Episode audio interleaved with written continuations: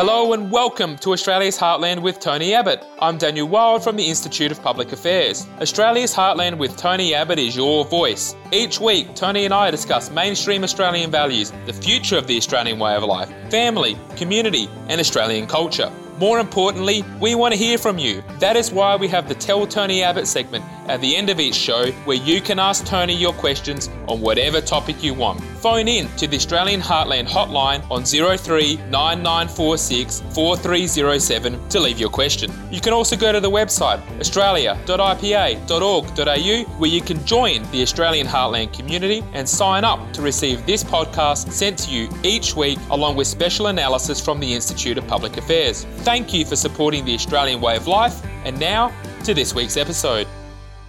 Hello, Tony, and g'day to all of our listeners. It's wonderful to be back with you for the second episode of Australia's Heartland with Tony Abbott. We have had fantastic feedback in response to the first episode, and we received dozens and dozens of your questions uh, for the Tell Tony Abbott segment, which we will get to at the end of this podcast.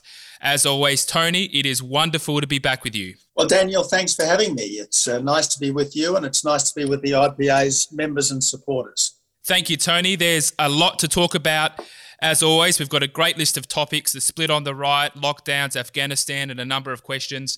Let's get started. We've got uh, a developing situation on the right of politics, which is the emerging split that is taking place. This is not necessarily a new phenomenon, uh, but it is again receiving renewed attention with the defection of Campbell Newman uh, from uh, the Liberal National Party uh, to the Liberal Democrats.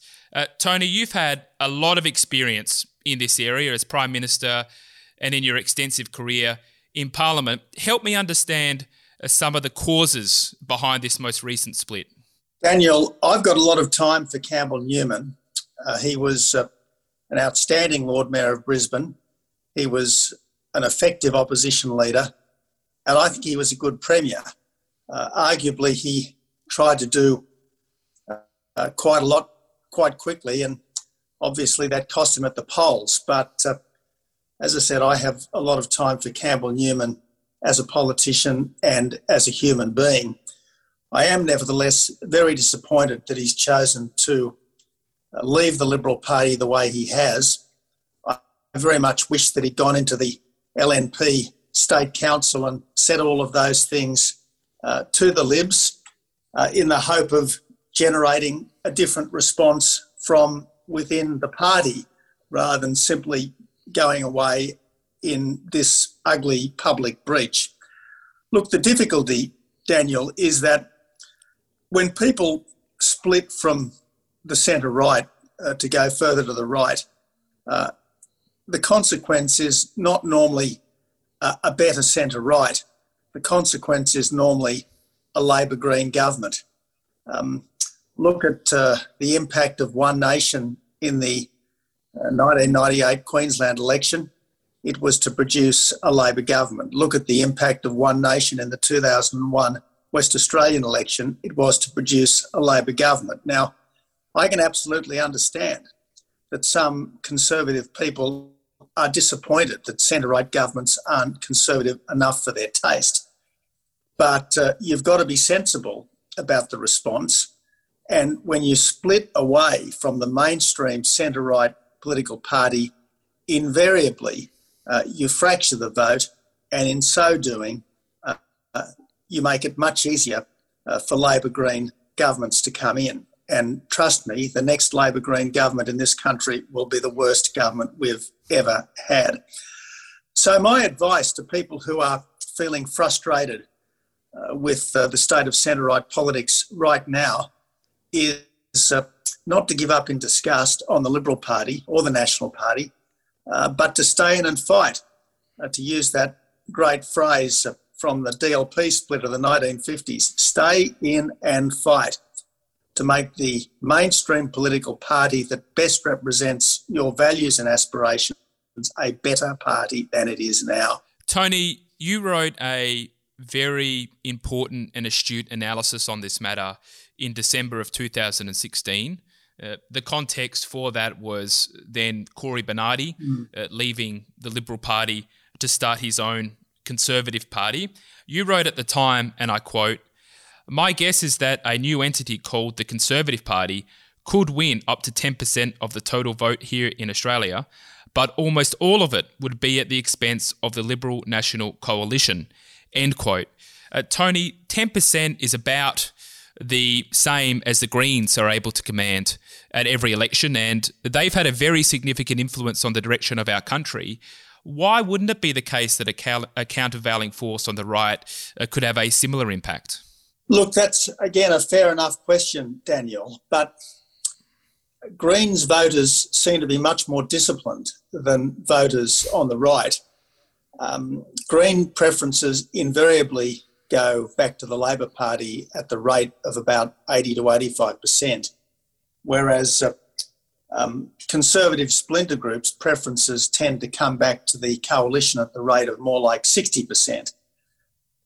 So, uh, if you look at if you the field evidence, if you like, and in the end, uh, you've got to look at the field evidence.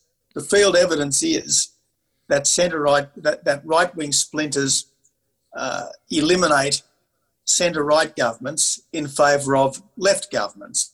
And surely no one who thinks that the current state of the Liberal Party uh, is, is uh, not to their taste uh, really wants a Green left government, which I think is, uh, is, is the invariable result of these splits on the right. Understandable, though people's frustration sometimes is.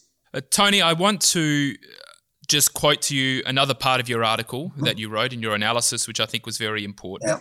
And you're referencing here. So remember, this is 2016. We've had the phenomenon of Trump. We've had Brexit. We're getting very excited about the prospects of potentially similar change in Australia. But you caution against that in Australia. And I quote Our quite different political system makes it almost impossible for an individual outsider to take over the government.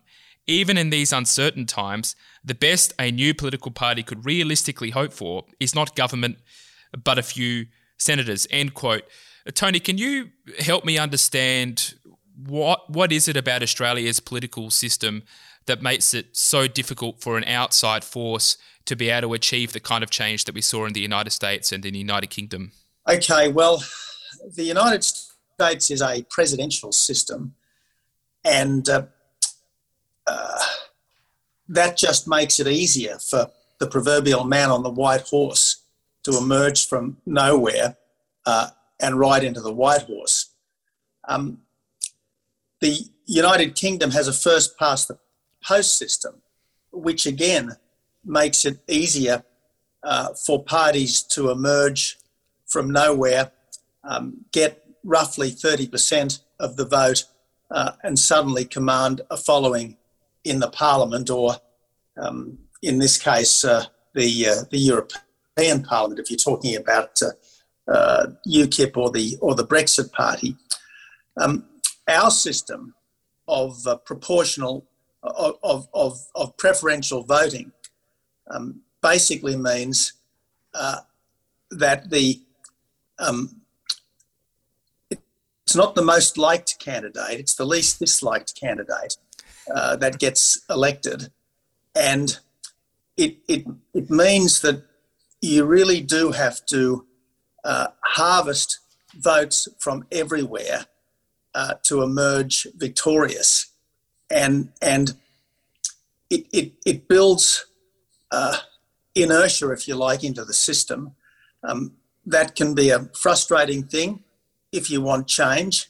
It can be a comforting thing if you like stability, but but uh, a preferential voting system uh, with well-established large parties with a long history is is very hard to shake. Well, Tony, in addition to being leader of the House, uh, Prime Minister, uh, you're also a health minister mm-hmm. Uh, for four years uh, during the Howard government, and you were intimately involved with Australia's being prepared for uh, pandemics and other potential health um, challenges. Um, I just want to talk with you about your experience as health minister in preparing for pandemics. What kind of factors did you take into account uh, in assessing how Australia ought to respond to a pandemic? Uh, what did I do? Well, I built up the national uh, medicine stockpile, uh, masks, gowns, um, antivirals. We basically cornered the world supply of antivirals for a year or so. Um, we uh, we bought uh, uh, extra ventilators, which were distributed to the state public hospital system. Uh, we had a uh, flat pack uh, um, quarantine facility um, ready to uh, to erect. we devised the national pandemic plan, which then went through numerous iterations. But essentially, what was going to happen in the event of a pandemic, uh, as soon as we in Australia thought that uh, a new strain was readily transmissible from human to human, uh, we would uh, put our borders on alert. Um, if necessary, we would, for a time, um, close them, certainly impose strict quarantine on incoming arrivals.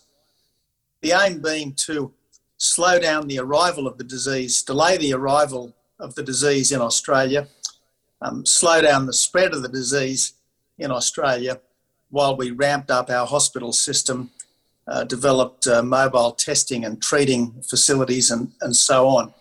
That was the aim of the pandemic plan back then. And I must say, uh, in the middle of last year, I did have a flick through the August 2019 iteration of the pandemic plan.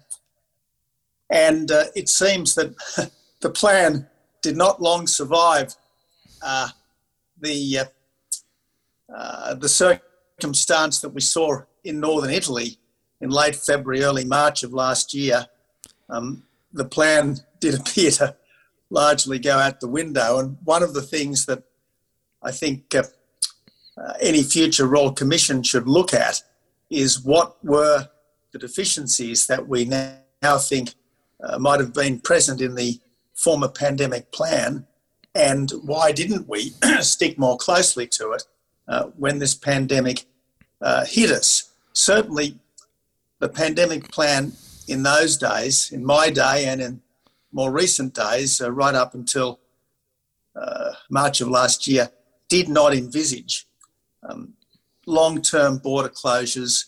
It certainly did not envisage um, mass shutdowns of business, uh, mass stay at home orders. It didn't envisage the kind of restrictions on freedom uh, that have been everyday occurrences uh, over the last 18 months. Well, Tony, you mentioned that the original plan that was there prior to the pandemic hitting Australia didn't envisage mass shutdowns of the like mm. that we've had. And I want to put to you a quote and a statement from Nick Coatsworth, who was the former Deputy Federal chief medical officer. And Coatsworth is talking here in the context of those epidemiologists who are promoting the pursuit of elimination of COVID rather than managing the risk of COVID. We always took the view in government, myself included, that this, as in those promoting zero COVID, was a small group of people who didn't have that much influence, and we would create more problems for ourselves if we started questioning academic freedom or asking people to stay in their swim lane. Uh, Nick goes on, I actually think that this was the wrong position to mm-hmm. take. Look, uh, I uh, really only know Nick Coatsworth uh, through a couple of uh, private conversations that I had with him early on and through what he subsequently said publicly. But I've got to say, he, uh, he seems like a pretty shrewd doctor and a pretty shrewd policy advisor. Um, there's absolutely no doubt that uh, COVID is here to stay. Uh, we cannot eliminate it. Uh, it's particularly, um, I think, fantastical to think that we can eliminate it now that we've got this more infectious Delta variant amongst us. Um, so I think we just have to live with it. Uh, Gladys Berejiklian is absolutely right. And uh, good on Gladys, who's been the best of the premiers. Um, she's absolutely right.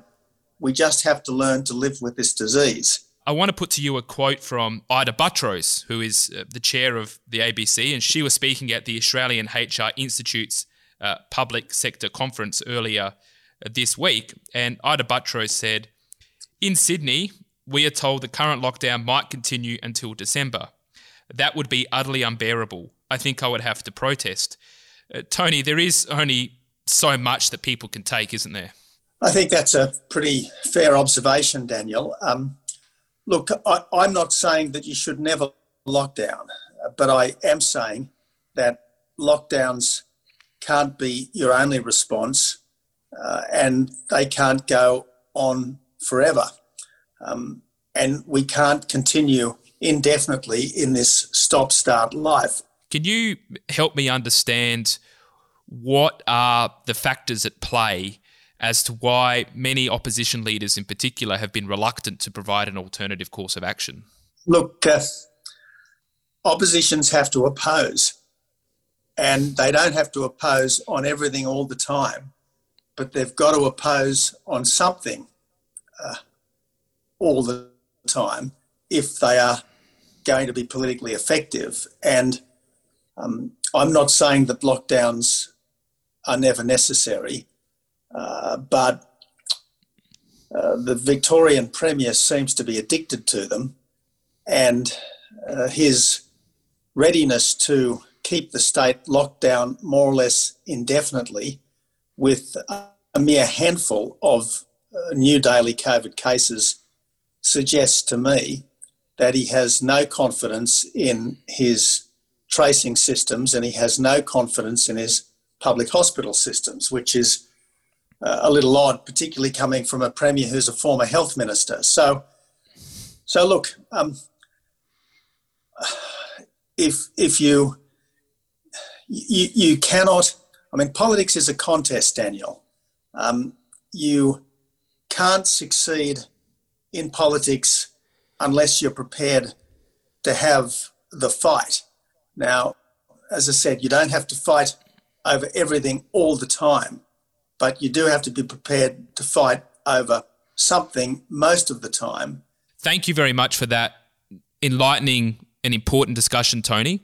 Um, I did now want to turn to our favourite segment and our favourite part of the podcast discussion, which is the uh, Tell Tony Abbott segment, which is your chance, our listeners, to ask Tony questions that are on your mind, which you can do by dialing into the Australian Heartland hotline on 03 9946 4307. We've got a stack of great, interesting questions. Uh, Tony, our first question is uh, from Simon from Western Australia, and Simon has a question about Afghanistan. Hi, this is Simon from Western Australia. My question is with the war, oh, my question, the war in Afghanistan has cost the Australian government close to $10 billion and cost the lives of 41 Australian defence personnel, with a further 261 injured. My question is do you think the Australian government needs to rethink its strategic commitment to our allies, where there is a strong risk that the incursion won't bring lasting change to a region like Afghanistan? The world is an incredibly messy place. Um, and it's often enough a dangerous place. And the regrettable reality is that sometimes there are no easy ways forward. Uh, had uh, we stayed in Afghanistan, uh, there would have been a, an, uh, there would have been continued expense. There would have been a continued toll on our military personnel. Uh, on the other hand, now that we've left Afghanistan, the place has gone back to the Taliban. Now, I absolutely accept that we can't fight harder for someone else than they're prepared to fight for themselves. I absolutely accept that.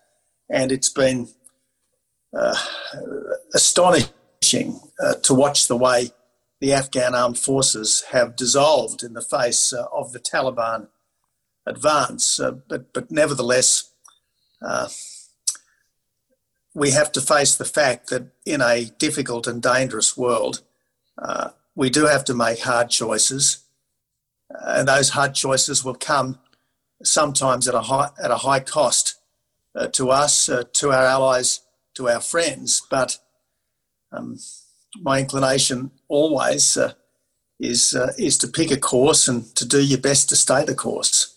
Well, thank you for that assessment, Tony. I'd now like to take a question from Mick from Alice Springs. Mick, what is your question? Hi, Tony. It's Mick Hurley from Alice Springs. I just wanted to know why the noisy minority um, seem to be living off the taxpayer and the world of academia and um, climate alarmists and so forth, what are their main sources of income? And I probably know the answer. It's probably the Australian mainstream taxpayer. I just want to know your thoughts on that, please. I can understand uh, the frustration of the questioner. uh, you know, I, we would routinely uh, wonder in expenditure review committee meetings uh, back in 2014 why it was that so much government money was routinely going to bodies whose main existence and raison d'etre was to campaign for more government money for themselves and for their pet causes. Look, um, I guess the easiest thing in the world when you're in government uh, and there's an issue is to say, well, let's give some money to an entity that will monitor and manage the issue, um, especially if the issue is intractable. um, provide some money to an entity uh, that will give us advice on how to deal with it. Um, it's a way of demonstrating concern um, at, a, at, a, lower price than attempting the impossible. Look, to some extent, we just have to live with this unfortunate reality. Uh, but uh, given the fiscal pressures that I fear are going to come on us soon, um, as uh, uh, we struggle to repay the debt that we've accumulated uh, over the last couple of years.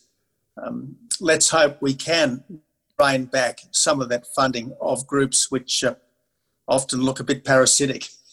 Well said, Tony. Thank you for that assessment. And I just want to go to our final question today, if I may, from uh, Ray Ween from Tamworth. What is your question? My question for Tony is when is he coming back to to help put things back into the way Australians' way of life should be. Um, we're all missing him very much, and or not all, but a lot of us are. And I'd love to see him back in in the, in the top job. Well, I certainly, uh, I'm very flattered that uh, she might be feeling nostalgic for the times uh, of the Abbott government. But look, uh, as I said earlier, uh, it's wonderful when doors open, uh, but you've got to accept that just as doors open, uh, sometimes they close, and those doors closed, and it's hard to imagine any circumstances when they might suddenly spring open again. Are there any circumstances at all, Tony, you might imagine? Look, uh, I noticed my friend John Anderson put his hand up to go back into the federal parliament in the Senate.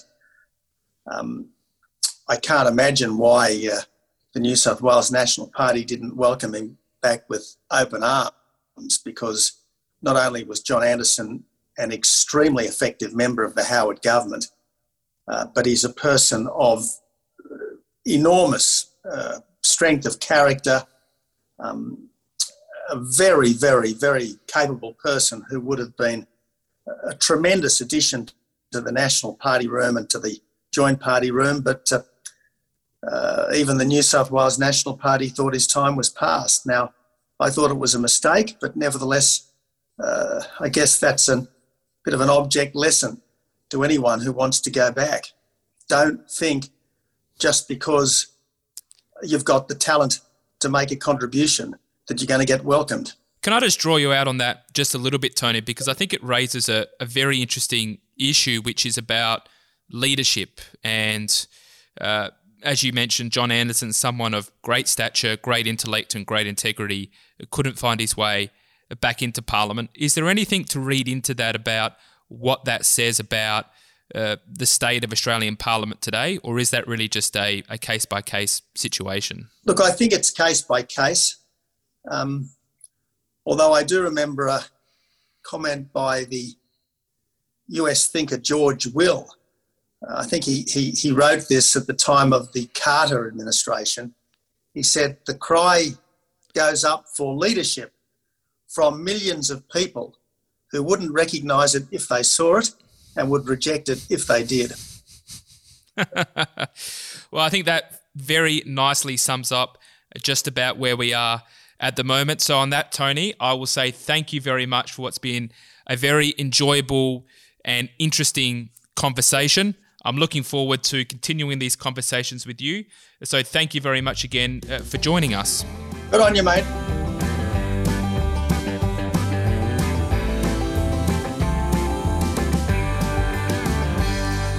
Thank you for listening to Australia's Heartland with Tony Abbott, and thank you for your support of the Australian way of life. This has been a production of the Institute of Public Affairs. To find out more or to become a member, head to ipa.org.au.